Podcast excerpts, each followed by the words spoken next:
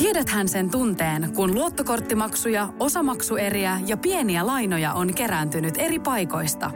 Kysy tarjousta lainojen yhdistämiseksi Resurssbankista. Yksi laina on helpompi hallita ja taloutesi pysyy paremmin tasapainossa. Yhdistä lainasi ja nauti talouden tasapainosta. Resurssbank.fi Urheiluseurojen sisäpiirissä. Yhteistyössä sektovaihtoautot. Urheiluseurojen sisäpiiriä teille tarjoaa tällä viikolla jälleen kerran tuttuun tyyliin minä Mikke Alho sekä juontajakollegani Tero Auvinen. Mielenkiintoinen urheilupaketti tänään luvassa. Ennen kuin katsotaan aihe ja vieraat, niin viikon lätkäautoksi on valittu Espoon Olarin sekton toimipisteeltä Nissan X-Trail. No tänään meillä on aiheena lätkävarusteet ja siinä on ainakin auto, mikä konttiin mahtuu kunnolla. Ja vaan 56 000 ajettu. Sektovaihtoautot tuntee seuraavan autosi. Sektovaihtoautot.fi Seuraava reilu 20 minuuttinen me Peron kanssa keskustellaan jääkiekkovarusteesta ja pohditaan vähän semmoista niin kuin laajempaa näkökulmaa siihen. Ää, Tero, miksi me valittiin juuri tässä kohtaa lätkävarusteesta kertova jakso?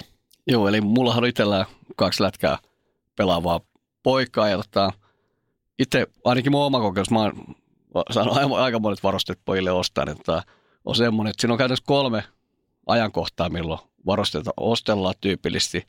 Yksi vaihtoehto on totta kai, kun kausi on elokuussa alkamassa, riippuu vähän miten kesäaikana on kasvanut, niin moni saattaa miettiä, onko se just kasvuiässä, että ostaako ne kamat vasta elokuussa. Jos ostaa elokuussa, niin pitää muistaa, varsinkin mulla kun on maalivahtipoika, niin se haaste tulee siinä, että ne varusteet on aika jäykät. Ja tota, sitten aika nopeasti se kausi alkaa siitä jo elokuun lopussa, niin sen takia tyypillisesti veskarin kamat usein ostetaan nyt just nyt. Eli kun se vanha kausi on loppunut, ne ostetaan tässä vaiheessa niin kuin sisään, jotta ne ehtää kesäaikana saada sellaisiksi, että ne elokuussa toimii. No se kolmas aika kohta on tietysti jouluna, koska joululahjaksi tällä hetkellä mutta, mutta mun oma kokemus se, että jos ei ole ihan jättimäis kasvujäs nyt se juniori siinä, niin tässä kohdassa on paras ostaa ne kamat, jotta kesän aikana ne saadaan säädettyä ja saadaan pehmennettyä niin, että elokuussa sitten ne on niin, kuin niin hyvässä jiressä kuin voi olla. Säännölliseen väliajoin puhutaan myös niin kuin jääkiekkoharrastuksen kalleudesta. Täällä sulla on kaksi ää, kiekkoilevaa lasta, lasta, niin pitääkö nämä huut paikkansa, että jääkiekkovarusteet maksaa paljon? No kyllähän se tarkoittaa sitä, eli, eli käytännössä kun ikä tulee ja taitotaso kasvaa, niin koko ajan sitten varusteiden hinta kallistuu ja aika vähän niillä on sitten jälkimarkkina. Tietysti tuossa meidän toisessa haastattelussa toi Penttilä Jyri tuolta Hokikornista tulee vähän kertoa sinne, että jonkun verran jälkimarkkinaa, mutta käytännössä käytettyille ei ole. Että kyllä mä tietysti sille on tyytyväinen, että nyt kun vanhempi poika pelaa tuolla pikkusen isommissa valoissa tuolla Lappeenrannassa, niin saa sitten seurata varusteet, niin mulla jopa tässä viimeisen vuoden aikana, kun sama pelipaikkaa pelataan, niin on käynyt niin, että, että kun hän meni sinne ja pelasi Warriorilla sitä ennen ja sitten saapa pelaa Bauerilla, niin aika pakasta vedit Warriorit sitten ylimääräiseksi, niin minulla nyt sitten harrastekiekossa on varmaan yhdet parhaimmista varusteista, mitä tuolla niin kuin näkee. Kyllä, kyllä. Ja, ja tota, itsellänikin on tuttuja, jotka pelaa ihan ammatikseen kiekkoa, niin muistan, kun he eteni siihen kohtaan, että he alkoi saamaan varusteita sitten liigaseuralta, niin sieltä kautta sitten sai aika mukavasti sitten tota noin, niin varusteita, jotka oli ylimääräisiä tai, tai tota noin, niin niitä sitten jostain syystä itse käyttänyt. Mutta tällä kun päivät, päivätöikseni olen IT-alalla, niin tuota, mieltä lämmittää se, että nythän ää, välierävaiheessa oleva liigakausi, niin siellä on tällä kaudella otettu käyttöön näitä älykiekkoja. Niitähän on aikaisemminkin ollut paikkapaikko käytössä, mutta nyt ehkä vähän enemmän.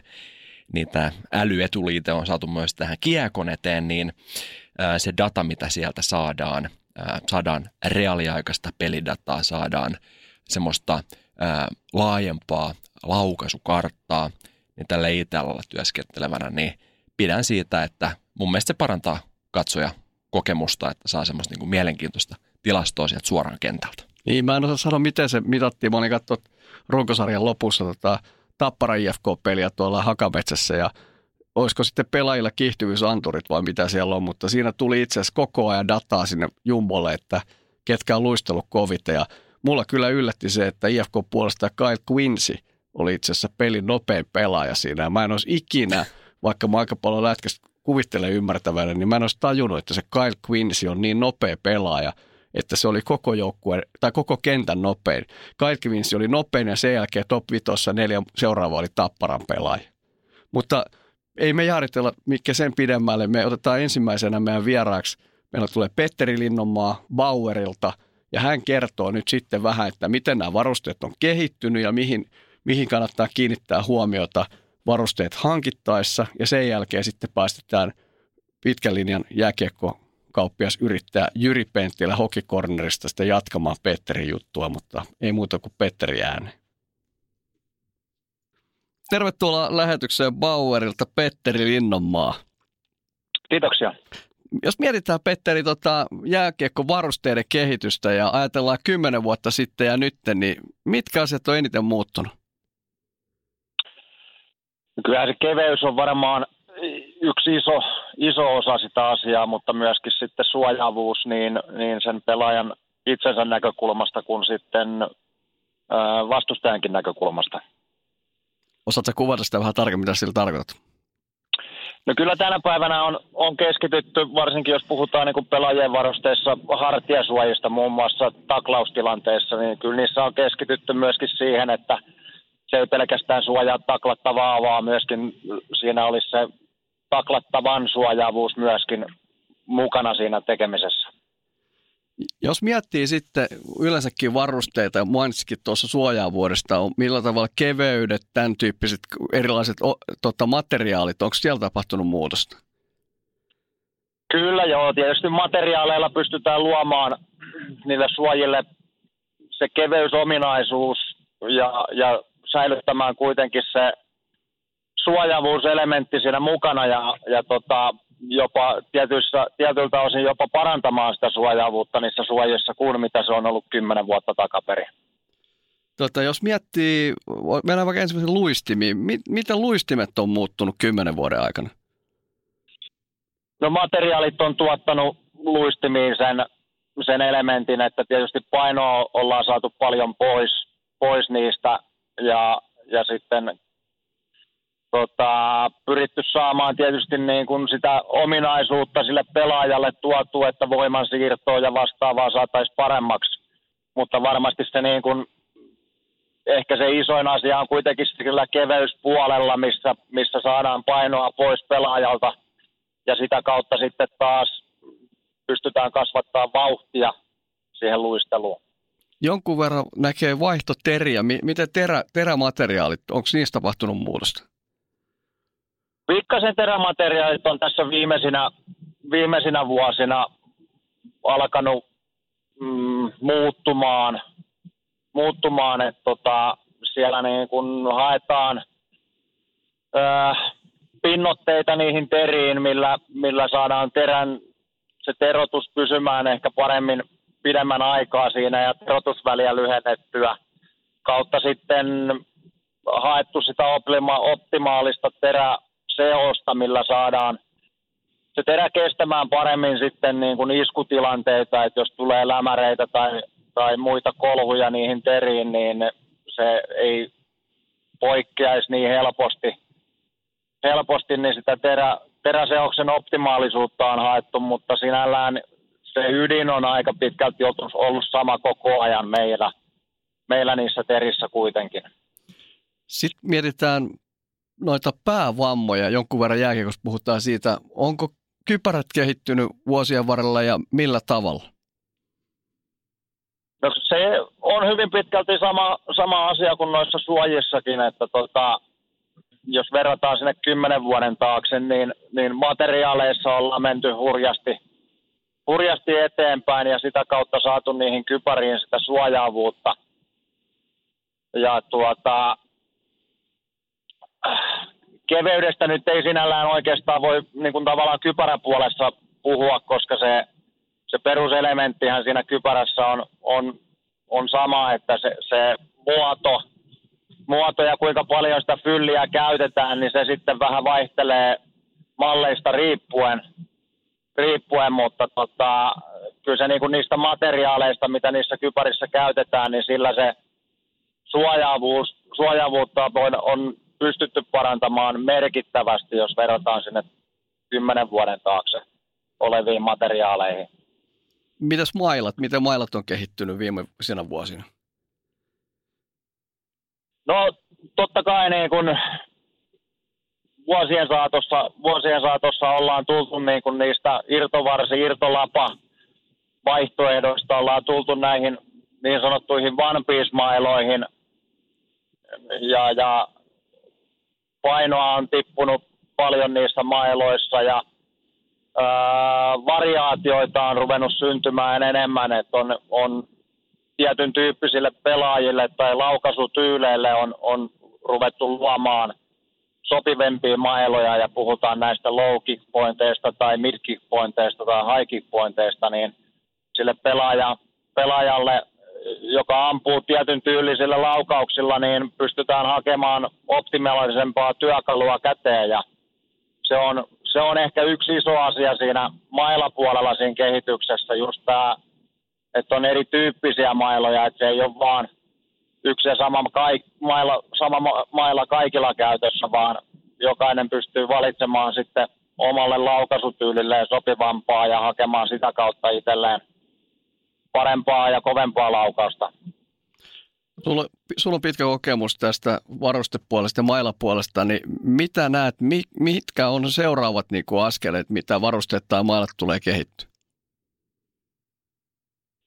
No se, sen kun tietää, se, vaikka sitä äh, on niin kuin myynyt ja käyttänyt ja, ja tehnyt näitä asioita, niin ihan semmoinen visionääri tässä itse ei välttämättä ole, että sen pystyisi ihan äkkiseltään sanoa, mihin se, mihin se menee. Varmasti se mailapuolella on hyvin paljon on painon kanssa varmasti se, se kehitys liikkuu, että missä me missä liikutaan sen painon ja kestävyyden, kestävyyden kanssa niin kuin se, se rajapinta, että et kuinka kevyttä, kevyttä pystytään tekemään ja kuitenkin kestävää mailaa.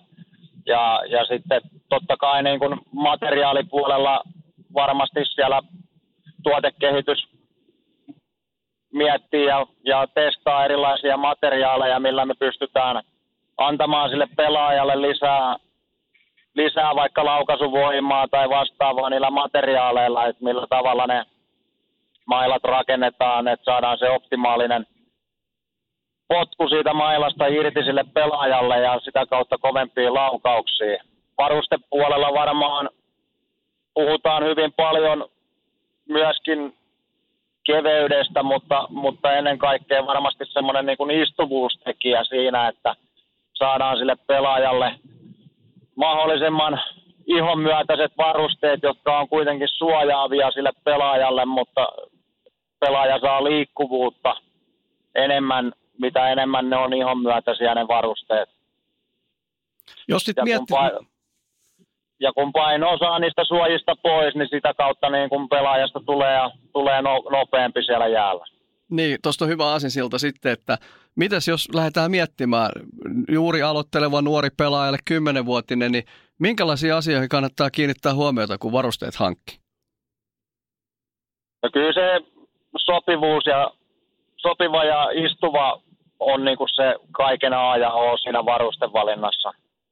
Että tota, se, se ei tarvii missään nimessä olla se seinän kallein varuste, mutta, mutta ei välttämättä tarvi olla se ihan halvinkaan, vaan ennen kaikkea se, että se on, on tota niin, sopiva ja niin kuin sopivan kokonen sille pelaajan vartalo, jos ajatellaan pituutta tai vartalon muotoa, niin se on siihen niin kuin sopiva ja istuva malli.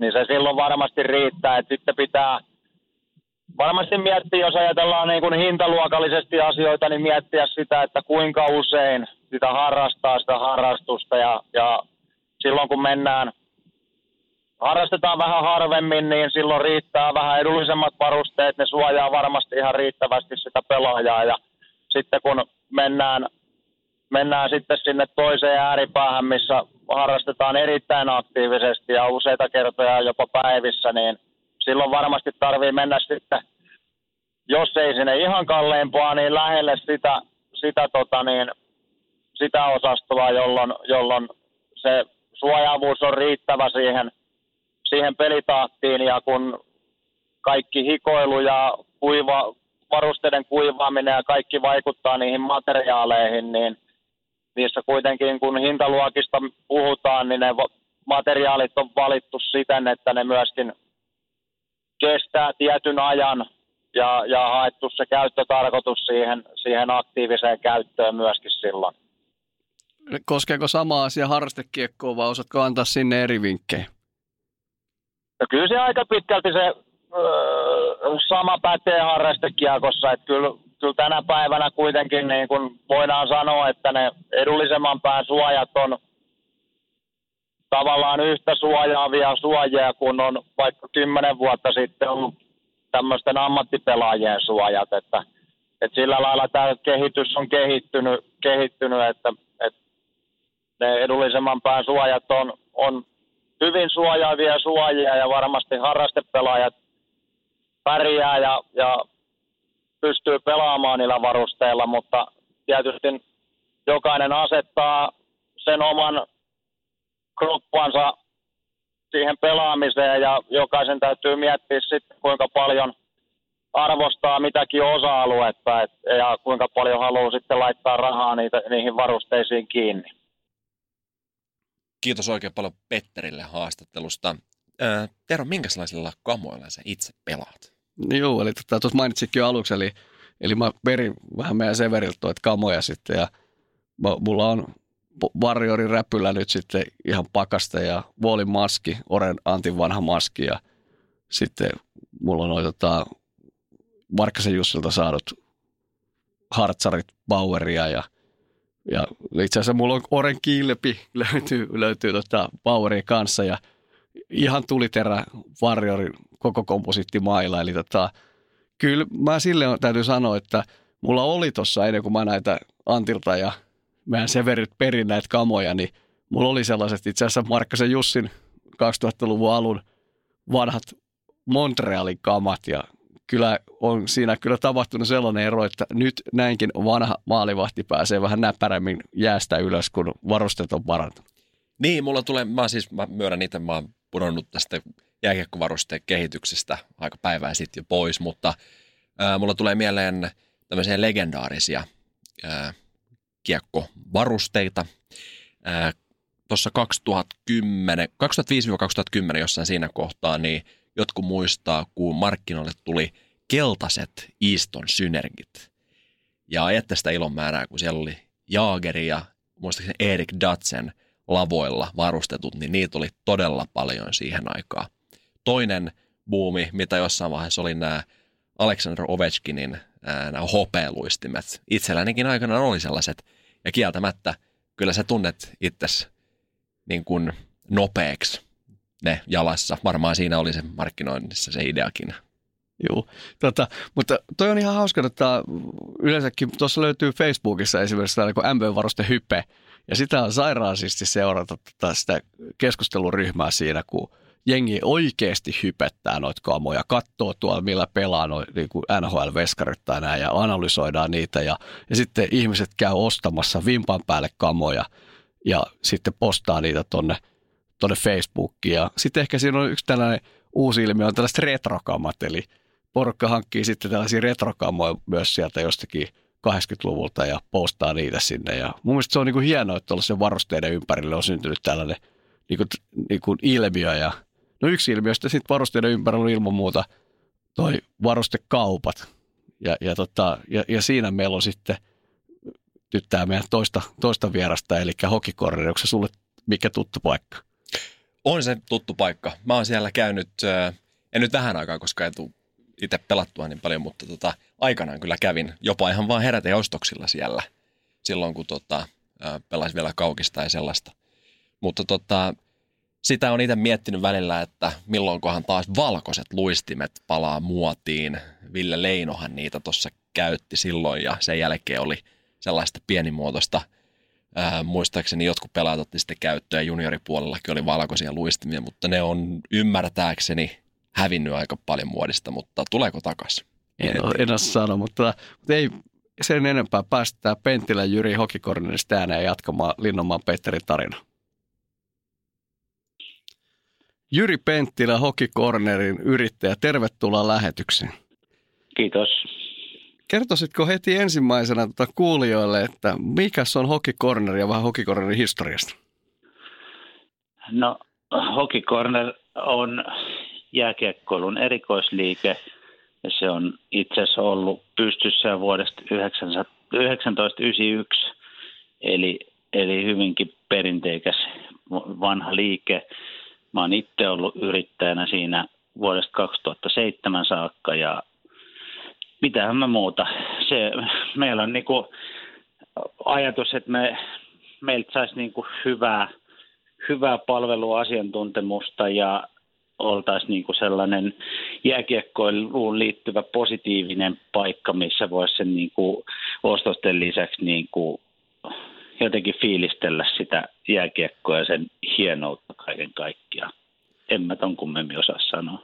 No jos miettii tuossa, Petteri Linnumaa kertokin meille äsken näistä Baurin varusteista tämän tyyppistä, niin mitä sitten kauppiana sanoisi, että mihin asioihin kannattaa kiinnittää huomiota, kun ostaa varusteita? No ehkä ennen kaikkea siihen, että ne soveltuu siihen käyttötarkoitukseen, mihin niitä haetaan, että jääkiekkoa voi pelata monilla eri tasoilla ja se ei aina välttämättä se, niin kuin se pro-tason kallein ja suojaavin varuste ole sitten taas siihen käyttötarkoitukseen paras vaihtoehto, että ehkä, ehkä sen tyyppisiin juttuihin, että sitten voisi vois vaikka hyödyntää sitten sitä niin kuin myyjän asiantuntemusta siinä, että keskustele siitä, että millä tasolla pelataan ja kuinka monta kertaa viikossa ja ehkä sitten vähän fiilistelisi sitä, että minkä tyyppisiä asioita itse niin kuin kaipaa ja arvostaa ja sitten sitä kautta löytyisi se oikein tyyppinen varuste. Te olette jonkun verran tullut tunnetuksi käytettyjäkin varusteiden myyjänä, niin mihin tilanteisiin sun mielestä käytetyt varusteet sopii? No, se on itse asiassa tota, erittäin hyvä ratkaisu hyvinkin moniin tilanteisiin. Ensinnäkin se on kustannustehokas ratkaisu. Me on paljon sellaisia asiakkaita, jotka – esimerkiksi aloittaa lajin ja ne ei ole ihan varmoja, että innostuu ne siitä, että onko se nyt oikeasti se, mitä haluaa tehdä, niin se on niin kuin helppo ja edullinen tapa aloittaa se harrastus. Meillä voi jopa vuokrata varusteet, jos haluaa käydä kokeilemassa. Ja sitten ehkä siitä, jos mennään sitten, sitten eteenpäin, niin, niin sitten on paljon myös sellaisia, että meillä on ihan vaikka pro-tason luistimia, jotka on niin kuin just vaan sisään ajettu, tai joku on ehkä ostanut selkeästi vaan ihan väärän tyyppisen luistimen, joka ei istu, niin siellä on niin kuin saattaa saada jotkut yhdeksän ja puolen sadan luistimet, niin puoleen hintaa tai jopa allekin, että jos vaan sattuu niin käymään hyvä tuuri, että, että se on oikeastaan niin kuin monellakin tapaa hyvä ratkaisu ja, ja sitten mun mielestä siinä on se, että on paljon sellaista käyttökelpoista tavaraa, joka on mun mielestä hölmöä heittää pois, kun se on jollekin vielä niin kuin tavara, joka tulee hyvin käyttöön ja, ja sillä pärjää hyvin, niin mun mielestä sitä kannattaisi hyödyntää enemmänkin. Eli jos on käytettyjä hyvän kuntoisia varusteita ihmisillä varastossa, niin voisi teille tulla niitä tarjoamaan? Ehdottomasti ja esimerkiksi niin kun maalivahtien kohdalla se tilanne on se, että ne on aika kalliita ne varusteet ja sitten jotkut vaikka rintapanssarit, jotka on kauhean jäykkiä uutena, niin jollekin junioripelaajalle niin sellainen vähän sisäänajettu, niin voi olla niin kuin hyväkin ratkaisu, kun se on helppo ottaa käyttöön, kun joku muu on jo pehmittänyt sen valmiiksi. Tota, lopuksi jutellaan sellaista, kun teillä oli tietysti harmittava tulipalotus taanno, ei mennä siihen tulipaloon sen enemmän, mutta se synnytti todella hienon yhteisöllisyyden, eli tämä niin sanotun uuden hokikornerin lanseeraus. Niin kerros vähän siitä yhteisöllisyydestä ja sen uuden kornerin lanseerauksesta.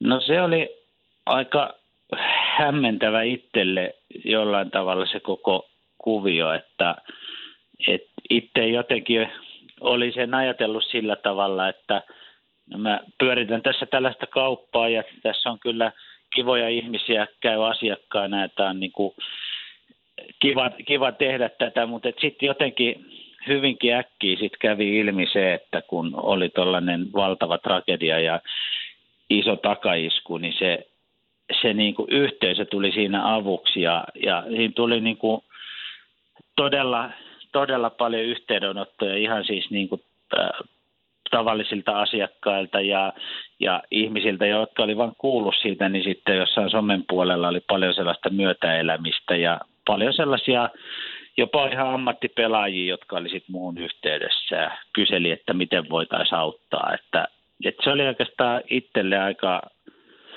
hieno hetki huomata sillä tavalla, että, että tämä kiekkoyhteisö tulee sitten omiensa avuksi sitten, kun joku tarvii oikeasti jeesiä. Ja se oli kyllä valtava sellainen niin kuin voiman lähde mulle siinä sitten sen uuden myymälän starttaamisessa ja lanseeraamisessa. Että on kyllä kaikille todella kiitollinen, keneltä on tullut apua.